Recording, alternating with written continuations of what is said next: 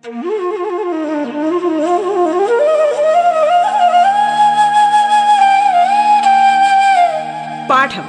കേട്ടു പഠിക്കാൻ റേഡിയോ കേരളയിലൂടെ.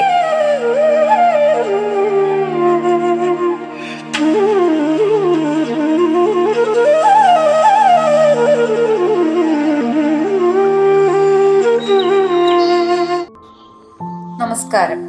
സംസ്ഥാന സർക്കാരിന്റെ ഓൺലൈൻ റേഡിയോ സംരംഭമായ റേഡിയോ കേരളയുടെ പാഠത്തിലേക്ക് ഏവർക്കും ഹൃദ്യമായ സ്വാഗതം. ഞാൻ Shanti G P Pathanapuram Mount Tabor girls ഹൈസ്കൂളിലെ മലയാളം അധ്യാപികയാണ്. എട്ടാം ക്ലാസ് കേരള പാഠാവലിയിലെ വായിക്കുന്ന ഭൂമിക്ക് വർണങ്ങൾ എന്ന രണ്ടാം യൂണിറ്റിലെ രണ്ടാമത്തെ പാഠമായ കാർമുകിലിന് ഗദ്യത്തിൽ ഒരു അർച്ചനാഗീതമാണ് ഇന്ന് നാം ചർച്ച ചെയ്യാൻ പോകുന്നത്. ഈ ലേഖനം എഴുതിയിരിക്കുന്നത് കെ പി അപ്പനാണ്. കെ പി അപ്പൻ എന്ന സാഹിത്യകാരന്റെ ഏതെങ്കിലും രചനകൾ നിങ്ങൾ മുൻ ക്ലാസ്സുകളിൽ എവിടെയെങ്കിലും പഠിച്ചിട്ടുള്ളതായി ഓർക്കുന്നുണ്ടോ? ആയിരത്തി തൊള്ളായിരത്തി മുപ്പത്തി ആറിൽ ആലപ്പുഴയിലാണ് അദ്ദേഹം ജനിച്ചത്. സാഹിത്യ നിരൂപകനും അധ്യാപകനുമായിരുന്നു. മലയാള സാഹിത്യത്തിൽ നിരൂപണത്തിന് പുതിയ മാനങ്ങൾ നൽകിയ സാഹിത്യകാരനാണ് അദ്ദേഹം.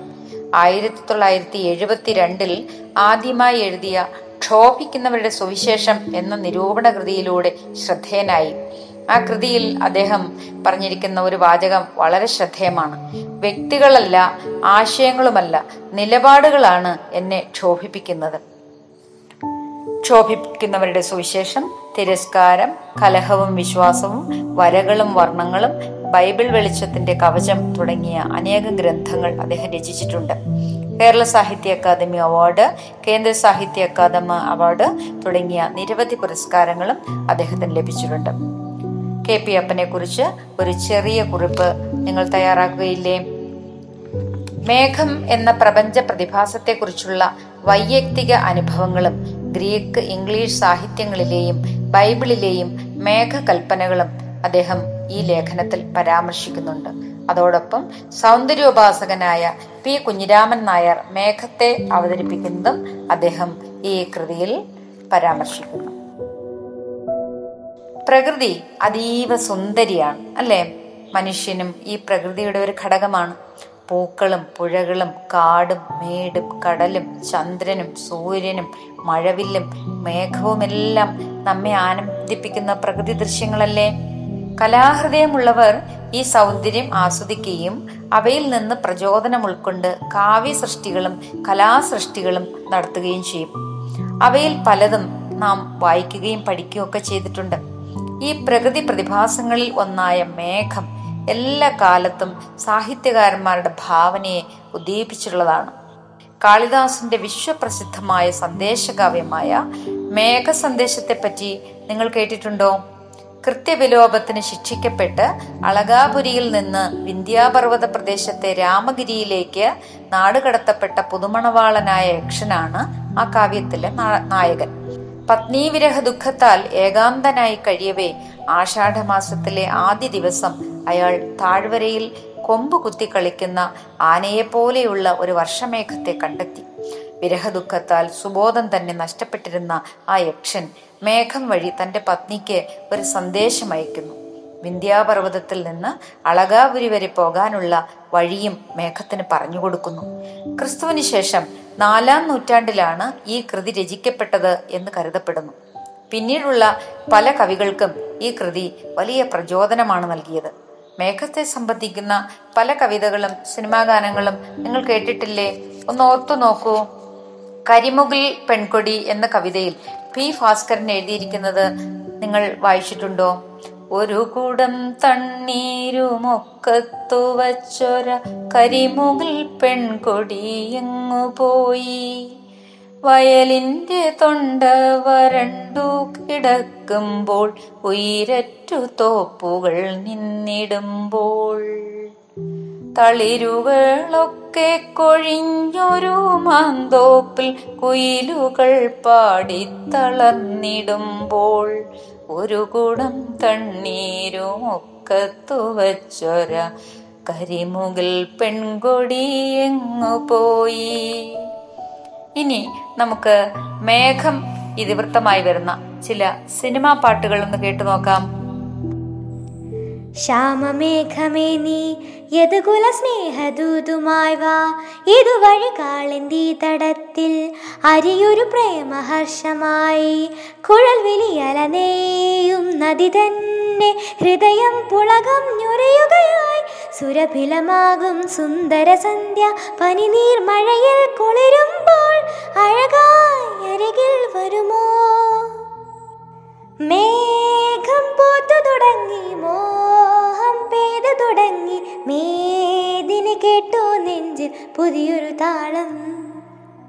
മേഘം പോത്തു തുടങ്ങി മോഹം പെയ്തു തുടങ്ങി. മേദിനി കേട്ടു നെഞ്ചിൽ പുതിയൊരു താളം.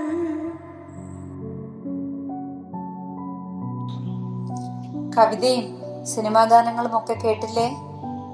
നിങ്ങളും ഇതുപോലെ മേഘം ഇതിവൃത്തമായി വരുന്ന കവിതകളും സിനിമാ ഗാനങ്ങളും ശേഖരിച്ച് നിങ്ങളുടെ നോട്ട് ബുക്കിൽ കുറിച്ചു വെക്കണം കേട്ടോ. ഇനി നമുക്ക് പാഠഭാഗത്തേക്ക് വരാം.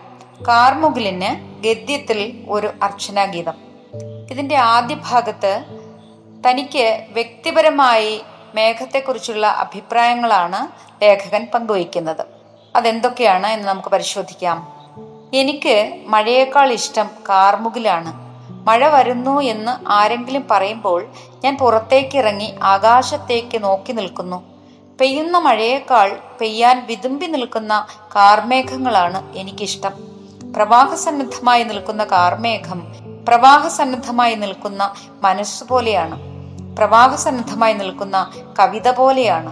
പ്രവാഹസന്നദ്ധമായി നിൽക്കുന്ന ആശയങ്ങൾ പോലെയാണ്. മഴക്കാറിനെ നോക്കി നിൽക്കുമ്പോൾ കിട്ടുന്ന ഒരുതരം ഉണർവ് എന്റെ മനസ്സിൽ ആശയ സമൃദ്ധി ഉണ്ടാക്കാറുണ്ട്. എനിക്ക് അത് പ്രചോദനത്തിന്റെ നീലക്കാറാണ്. പ്രഭാതത്തിലെ കാർമുകിലിന് കൂടുതൽ സൗന്ദര്യമുണ്ടെന്ന് എനിക്ക് തോന്നാറുണ്ട്. ചിലപ്പോൾ അത് ആകാശത്തിൽ കറുത്ത സിംഹം പോലെ നിൽക്കുന്നതായി തോന്നും. മറ്റു ചിലപ്പോൾ അതെന്റെ കാഴ്ചയിൽ ചെറിയ ചെറിയ കൊടുമുടികളായി പ്രത്യക്ഷപ്പെടുന്ന നീലക്കാർ പർവതമായി മാറുന്നു.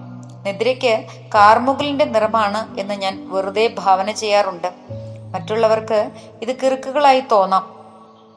ആകാശത്തിലെ മഹാവിസ്തൃതിയിൽ കാർമുകിൽ ഏകാന്തത അനുഭവിക്കുന്നതായി എനിക്ക് തോന്നാറുണ്ട്. അതിനാൽ മേഘത്തെ പോലെ ഏകാഗി എന്ന വോൾസ്വർത്തിന്റെ കൽപ്പന എനിക്ക് ഇഷ്ടമായിരുന്നു.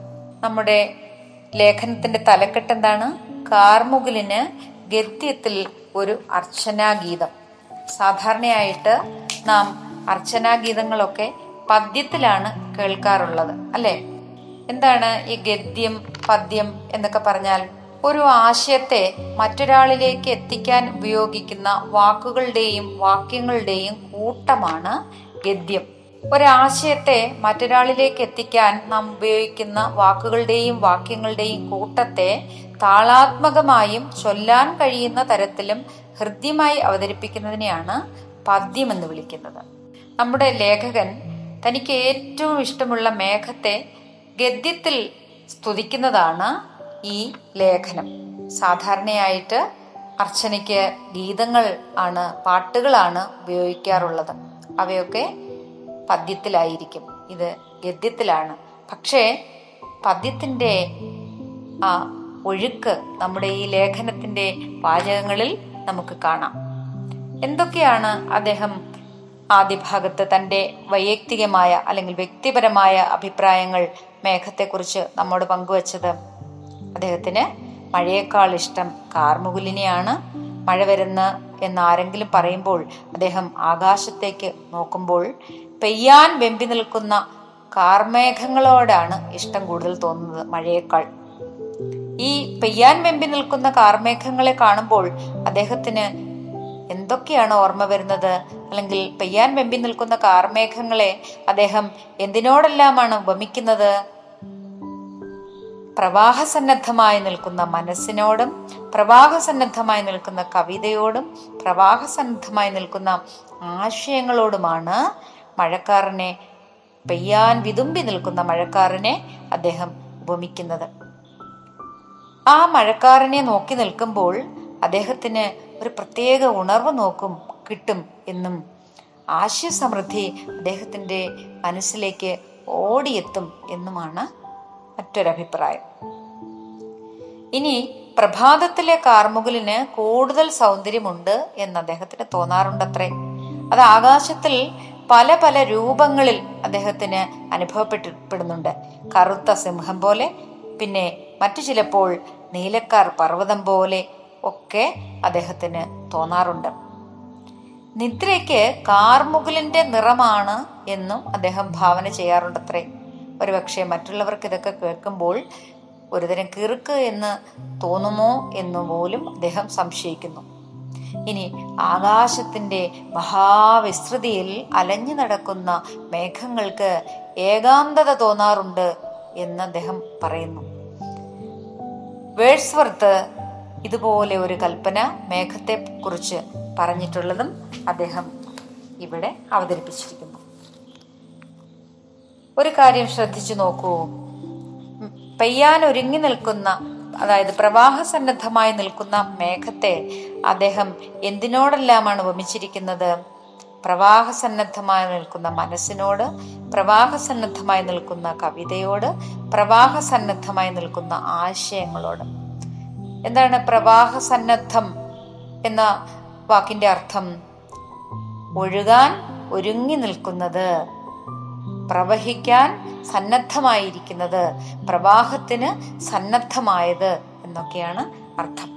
ഇങ്ങനെ കവിതയിലെ പോലെ വാക്കുകൾ ആവർത്തിച്ച് ആവർത്തിച്ച് വരുമ്പോൾ കവിതയുടേതായ ഒരു മനോഹാരിത ഗദ്യത്തിന് കൈവരുന്നില്ലേ? പെയ്യാൻ വെമ്പി നിൽക്കുന്ന കാർമേഘത്തെ പ്രവാഹസന്നദ്ധമായ മേഘം എന്ന് വിശേഷിപ്പിക്കുന്നതിൽ പല അർത്ഥധ്വനികളും അടങ്ങിയിട്ടുണ്ട്. അനിശ്ചിതത്വത്തിന്റെ സൗന്ദര്യം അതിലുണ്ട്. ഏത് സമയത്തും പൊട്ടിവീഴാവുന്ന മഴയുടെ ഇരമ്പവും ശക്തിയും കുളിർമയും ആ പ്രയോഗത്തിലുണ്ട്. പൊട്ടിവീഴുന്ന മഴവെള്ളം പുതുതായിരിക്കും. ഈ സവിശേഷതകളെല്ലാം മനസ്സിനോടും കവിതയോടും ആശയത്തോടും അന്വയിച്ച് വിശദീകരിക്കുവാൻ അദ്ദേഹം നമ്മെ ഈ വാചകത്തിലൂടെ ഓർമ്മിപ്പിക്കുന്നു.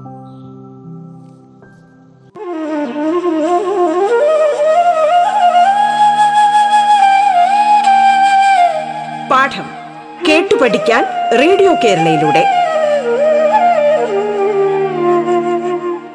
പാഠത്തിൽ ഇനി ഇടവേള.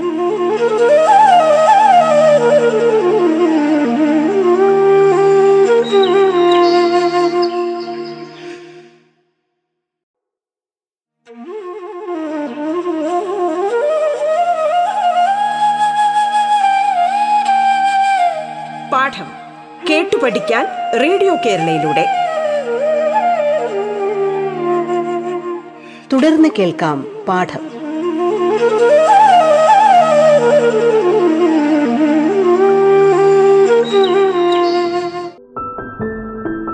ഇനി അദ്ദേഹം പറയുന്നത് മറ്റു ചില കവികളുടെ അഭിപ്രായങ്ങളാണ്. മേഘത്തെ പറ്റി അവർ എന്തൊക്കെയാണ് പറഞ്ഞിരിക്കുന്നത് എന്നാണ് ലേഖകൻ പറയാൻ പോകുന്നത്.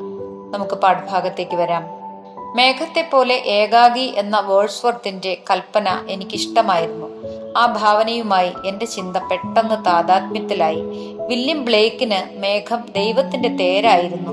പെട്ടെന്ന് കാണപ്പെടുകയും ക്ഷണത്തിൽ തിരോഭവിക്കുകയും ചെയ്യുന്ന മേഘം എയ്ഡ്സിന് ഫലപ്രദമല്ലാത്ത തത്വമായിരുന്നു. മറ്റു ചില കാവ്യഭാവനകളിൽ മേഘങ്ങൾ സർവശക്തന്റെ തൂണുകളാണ്.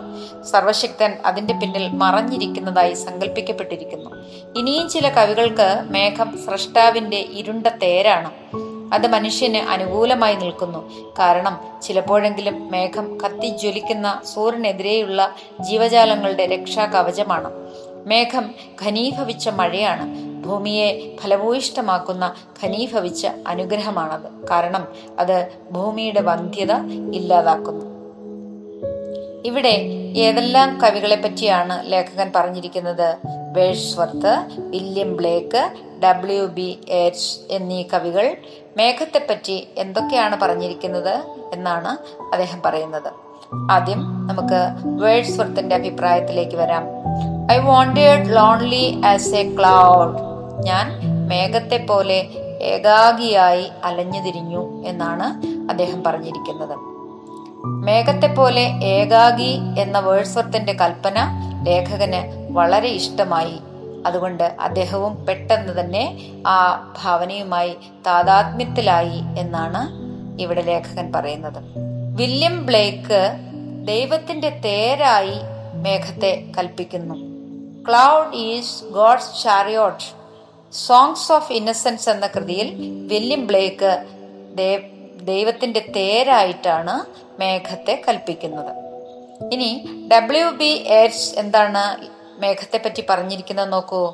പെട്ടെന്ന് കാണപ്പെടുകയും ക്ഷണത്തിൽ തിരോഭവിക്കുകയും ചെയ്യുന്ന മേഘം എയ്ഡ്സിന് ഫലപ്രദമല്ലാത്ത തത്വമായിരുന്നു.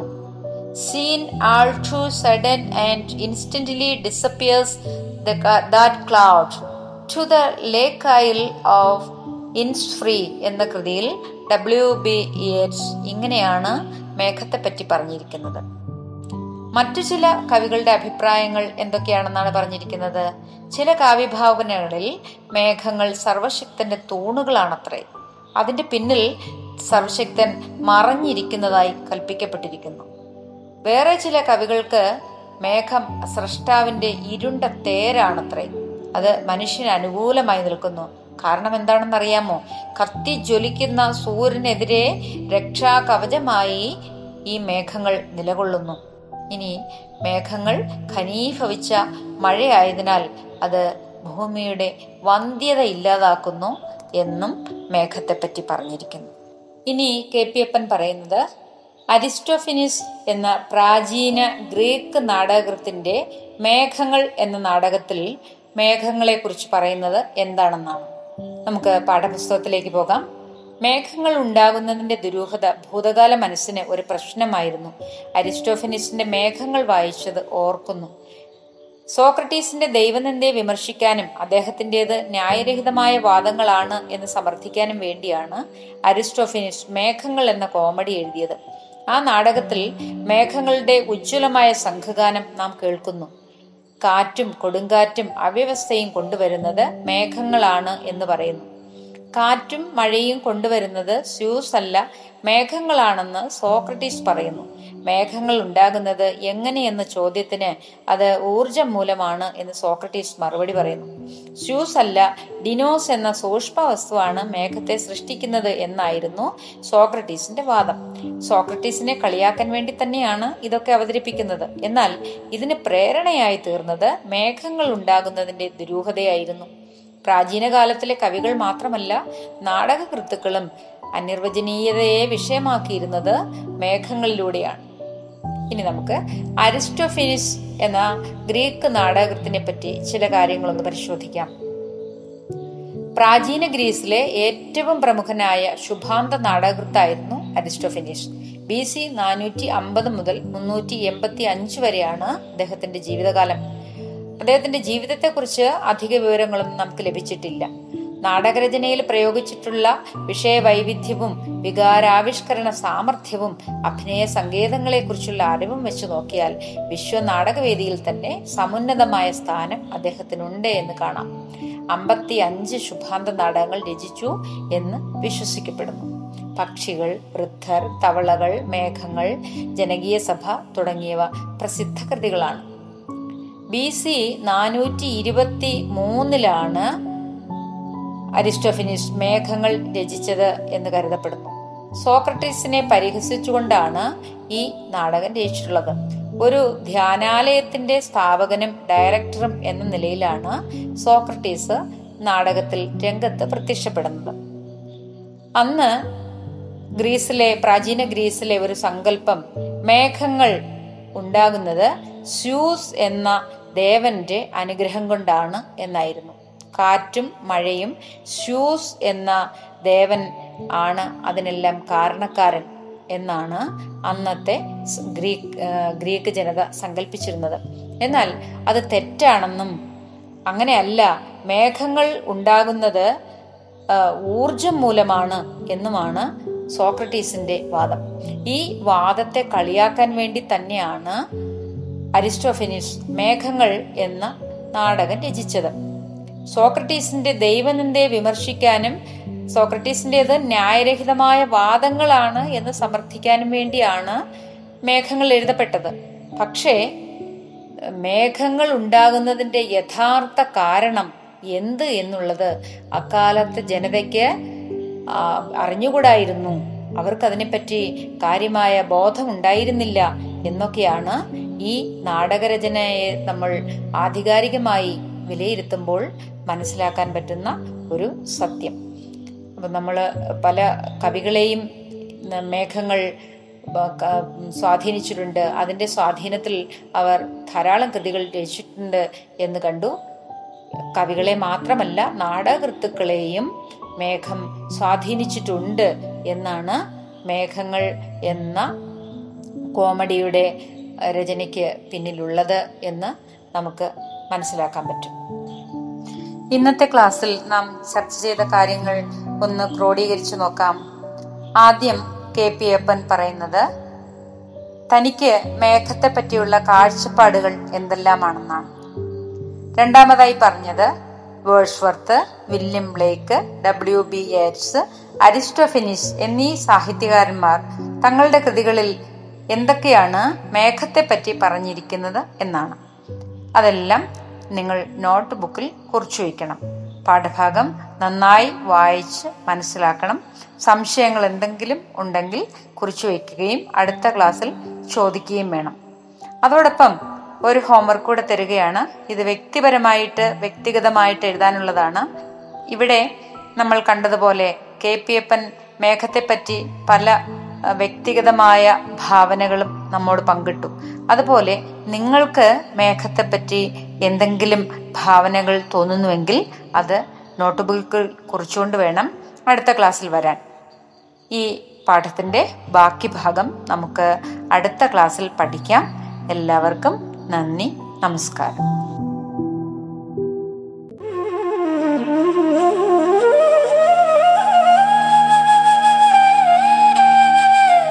പാഠം കേട്ടു പഠിക്കാൻ റേഡിയോ കേരളയിലൂടെ. പാഠത്തിന്റെ ഇന്നത്തെ അധ്യായം പൂർണമാകുന്നു.